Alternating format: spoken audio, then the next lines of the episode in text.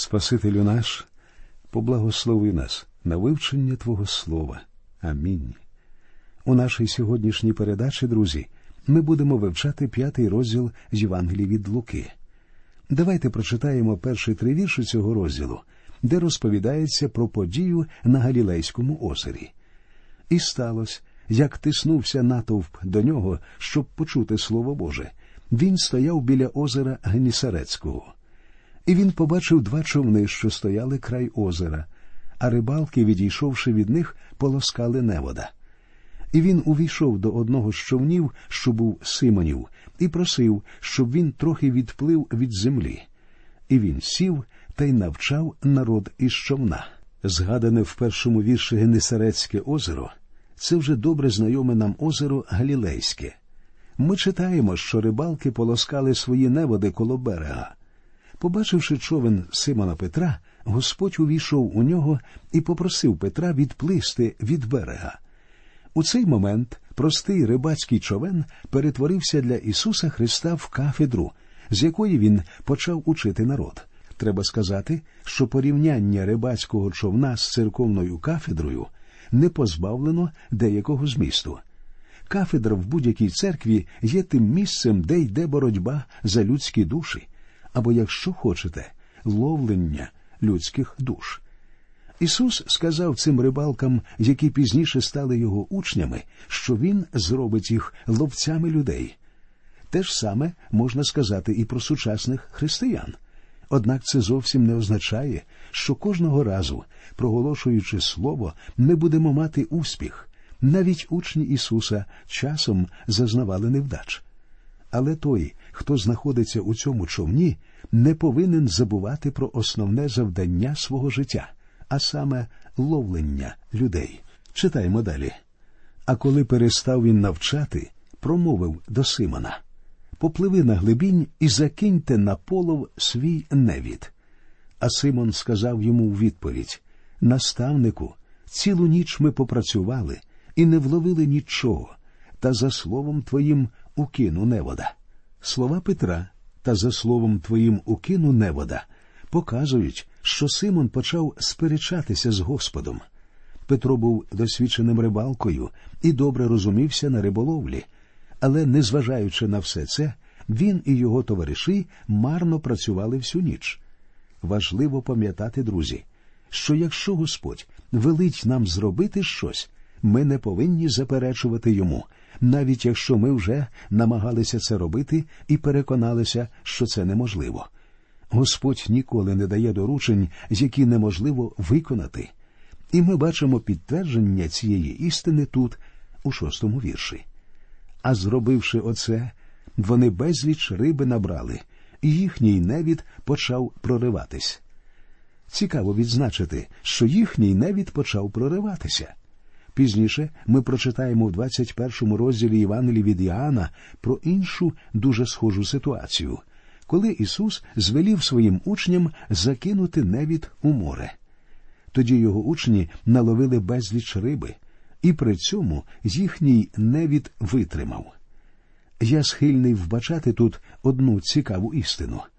Мені здається, що цей рибацький невід є символом ловлення людських душ. І в цьому випадку очевидно, що невід ще не міг утримати улов з тої простої причини, що Господь ще не прийняв смерть і не воскрес із мертвих. Невід, що зможе утримати улов благовістя, повинен триматися на Ісусовій смерті та Воскресінні. Але на той момент жертва Ісуса ще не була принесена, тому невід прорвався. Читаємо сьомий та восьмий вірші. І кивали вони до товаришів, що були в другім човні, щоб прийшли помогти їм. Ті прийшли та й наповнили обидва човни, аж стали вони потопати. А як Симон Петро це побачив, то припав до колін Ісусових, кажучи Господи, вийди від мене, бо я грішна людина. Подивіться, який чудовий улов був у них цього разу. І Симон Петро був змушений визнати свою поразку він виявився поганим рибалкою через брак своєї віри. От чому Петро говорить Ісусові: Господи, вийди від мене, бо я грішна людина. Тим самим Петро наче визнає Господи, ти закликаєш мене стати ловцем людських душ, але я не вдаха. Я думав, що я гарний рибалка, але навіть на це я не здатний. Вийди від мене, залиш мене, тому що я звичайний грішник. Але Господь вирішив інакше він уже вирішив використати Петра. І це має безпосереднє відношення до усіх нас, друзі. Усе, що ми повинні зробити, це визнати той факт, що самі по собі ми мало на що здатні. Ми повинні визнавати свої слабкості та поразки, ми повинні усвідомити, що нам бракує віри, і якщо ми готові прийти до нього, він ніколи не прожене нас. Він використає нас, і ця істина вселяє сили. Читаємо вірші з 9 по 11. Бо від полову риби, що зловили вони, обгорнув жах його та й усіх, хто з ним був. Також Якова Йоанна, синів Заведеєвих, що були спільниками Симона. І сказав Ісус Симонові: Не лякайся, від цього часу ти будеш ловити людей. І вони повитягали на землю човни, покинули все та й пішли вслід за ним. І ми знаємо, що зрештою Симон Петро став ловцем людей. Ми бачимо це, читаючи про День П'ятидесятниці, тому що того дня три тисячі душ прийшли до Христа завдяки проповіді Петра. Також, друзі, ми можемо винести з цього ще один важливий урок. Чи знаєте ви, що сатана теж є ловцем людей? Апостол Павло у другому посланні до Тимофія в другому розділі пише, щоб визволитися від сітки диявола, що він уловив їх для роблення волі своєї. Бог намагається завоювати серця і душі людей, але і сатана не сидить без діла. Сатана хоче піймати людину на свій гачок, використовуючи як наживку різні багатства цього світу. Подумайте, друзі, під чиєю владою знаходитеся ви. Є тільки дві можливості або вами розпоряджається Бог, або вашим життям володіє сатана, третього не дано. Далі ми читаємо, як Ісус зціляє прокаженого. А як він перебував в одному з міст, ось один чоловік, увесь укритий проказою, Ісуса, побачивши, упав нецьма та й благав його, кажучи Господи, коли хочеш, ти можеш очистити мене. А він руку простяг, доторкнувся до нього і сказав Хочу, будь чистий. І зараз із нього проказа зійшла. Ми нічого не знаємо про цю людину і про його сумну історію. Можливо, що одного разу, працюючи в полі, чоловік відчув незручність від ранки, що з'явилася на долоні. Ні лікувальні мазі, ні пов'язки не допомагали, і виразка не зникала. Через кілька днів у його родині вже панував страх. За законом Моїсея такий хворий був зобов'язаний показатися священикові. Священик, побачивши рану, повинен був ізолювати потенційного прокаженого на 14 днів. Якщо через два тижні священик бачив, що хвороба поширилася далі, він був змушений визнати цю людину прокаженним. І нещасний, на якого обрушувався цей страшний вирок, навіть не міг піти до себе додому і востаннє обійняти дружину і дітей. Тепер ця людина повинна стати ізгоєм і жити серед таких же нещасних знедолених. Родичі, звичайно, приносили їжу, щоб можна було не вмерти з голоду, але вони залишали її у визначеному місці, не сміючи наблизитися до хворого. А тому цей нещасний каліка міг лише здалеку спостерігати, як його діти ростуть без нього. Але одного разу повз цього бідолаху проходив Господь Ісус Христос. І прокажений звернувся до нього зі словами Господи, коли хочеш, ти можеш очистити мене. На це цар царів відповів йому Хочу, будь чистий. Причому зверніть увагу, як саме Господь зцілив цю людину. Він простягнув руку і доторкнувся до нещасного прокаженого. Цей бідолаха, можливо, вже багато років не відчував дотику людини. Можете уявити собі, що саме означало для нього відчути руку Христа. А чи торкнувся Господь своєю рукою вашого життя? У нашому світі так багато нещасних, котрі мають потребу в дотику Господа. І ми, тобто ті, хто належать йому, можемо завоювати таких людей для Господа. Але для цього ми повинні простягнути руку любові до тих, до кого ми в стані дотягнутися. І звелів він йому не казати нікому про це. Але йди, покажися священикові і принеси за своє очищення, як Мойсей наказав на свідчення їм. А чутка про нього ще більше пішла, і багато народу приходило слухати та вздоровлятись від нього з недугів своїх. Він же відходив на місце самотнє і молився. Далі ми читаємо опис ще одного чуда зцілення, коли Ісус поставив на ноги паралізованого. Читаємо вірші з 17 по 20. І сталося одного із днів, коли він навчав, і сиділи фарисеї і законовчителі, що посходились зо всіх сіл Галілеї і Юдеї та з Єрусалиму, а сила Господня готова була вздоровляти їх, і ось люди на ложі принесли чоловіка, що розслаблений був, і намагалися внести його і перед ним покласти. Не знайшовши шкодою пронести його з за народу, злізли на дім і крізь стелю спустили із ложем його на середину перед Ісуса. І, побачивши їхню віру, сказав він йому Чоловіче, прощаються тобі гріхи твої. Вивчаючи Євангелію від Матвія та Марка, ми вже говорили про це чудо зцілення нещасного каліки з Капернаума. Причому з Євангелія від Марка, незважаючи на свою лаконічність, дає нам найбільш детальний опис цієї події. Як ми бачимо, друзям цього каліки довелося опускати свого товариша через покрівлю будинку, щоб доставити його до Господа. Ісус зміг зцілити цього нещасного паралітика лише тому, що четверо друзів цього каліки принесли його до Господа, де бідолаха міг почути слова Ісуса Прощаються тобі гріхи твої.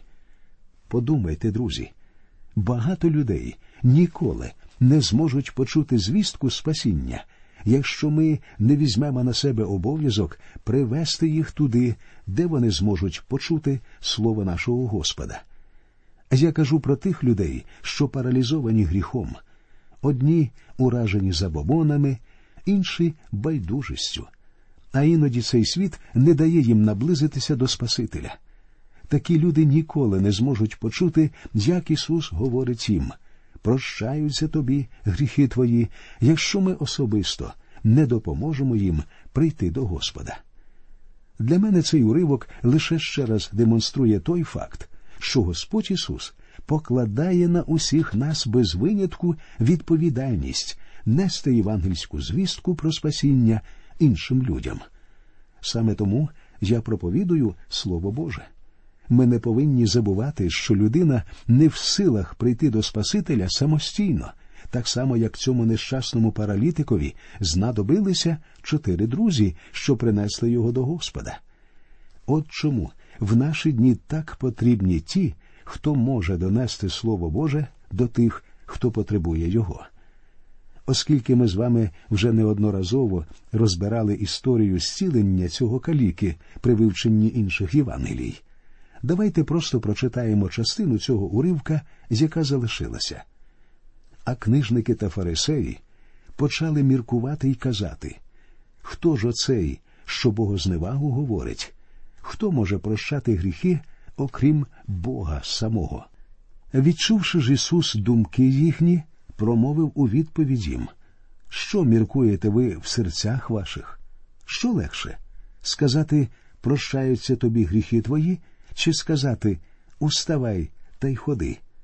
Але щоб ви знали, що син людський має владу на землі прощати гріхи, тож каже він розслабленому Кажу я тобі, уставай, візьми ложе своє та й іди у свій дім. І той зараз устав перед ними, узявши те, на чому лежав, і пішов у свій дім, прославляючи Бога. і всіх жах обгорнув, і славили Бога вони, і переповнились страхом, говорячи дивні речі сьогодні ми бачили. Далі ми читаємо опис покликання Матвія або інакше Левія. Сам Матвій у своїй Євангелії лише мимохідь згадує про цю подію. Марк повідомляє нам додаткові деталі. Однак докладнішим від усіх виявляється євангеліст Лука. Читаємо. Після цього ж він вийшов і побачив митника на імення Левія, що сидів на митниці, та й промовив йому Іди за мною. І, покинувши все, той устав і пішов услід за ним.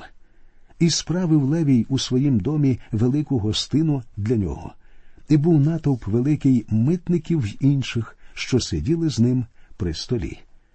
Запитується, навіщо Левій організував цей обід? Це був доступний йому спосіб завоювати когось для Господа Ісуса. Левій ніколи не вчився у богословських семінаріях. Він був звичайним збирачем податків, до того ще й і шахраєм. Але, прийшовши до Господа Ісуса, він зробив усе, що міг. Матвій був заможньою людиною, а тому він організував це частування і запросив усіх своїх товаришів, таких же митників, як і він сам, щоб вони теж могли зустрітися з Ісусом Христом. Книжники і фарисеї, що там знаходилися, були розгнівані побаченим, і, зрештою, вони не витримали і попрікнули Господа. Читаємо. Фарисеї ж та книжники їхні нарікали на нього та учням його говорили чому з митниками та із грішниками ви їсте та п'єте? У питанні книжників і фарисеїв чується докір. Однак Господь приготував їм гідну відповідь, захищаючи своїх учнів. А Ісус відповів і промовив до них Лікаря не потребують здорові, а слабі. Не прийшов я, щоб праведних кликати до покаяння, а грішних. Книжники і фарисеї фактично попрікнули Ісуса за те, що він сидів за одним столом з митниками і грішниками. Відповідь Господа була дуже простою, але в ній закладена глибока істина. Адже саме він є великим лікарем. Він прийшов простягнути руку допомоги тим, хто цього дійсно потребував. Він прийшов у цей світ послужити тим людям, що були хворі недугою гріха. Євангелія призначена для тих, хто усвідомлює свої потреби. Є люди, які вважають, що вони не мають потреби в спасінні, тому що їх немає від чого спасати. Тобто ці люди не усвідомлюють своїх справжніх потреб. Але якщо ви усвідомлюєте свою неспроможність знайти спасіння власними силами, то Євангелія призначена саме для вас. Христос може спасти вас, і Він зробить це. А якщо ви нічого і нікого не потребуєте, якщо ви не відчуваєте своєї недосконалості і бажаєте прямувати своїм життєвим шляхом, то цей шлях неминуче приведе вас до загибелі. Я шкодую, але великий цілитель не зможе допомогти тим, хто не усвідомлює своєї недуги. Далі фарисеї продовжують нападки на учнів Ісуса. І питання фарисеїв і книжників зводилося до наступного чому учні Ісуса не постують, тоді як навіть послідовникам Іоанна Хрестителя доводилося це робити? Читаємо вірші з 33 по 35. Вони ж відказали до нього. Чому учні Іоаннові часто постять та моляться? також і фарисейські, а твої споживають та п'ють. Ісус же промовив до них Чи ж ви можете змусити, щоб постили гості весільні, поки з ними ще є молодий? Але прийдуть ті дні, коли заберуть молодого від них, тоді й постити будуть тих днів.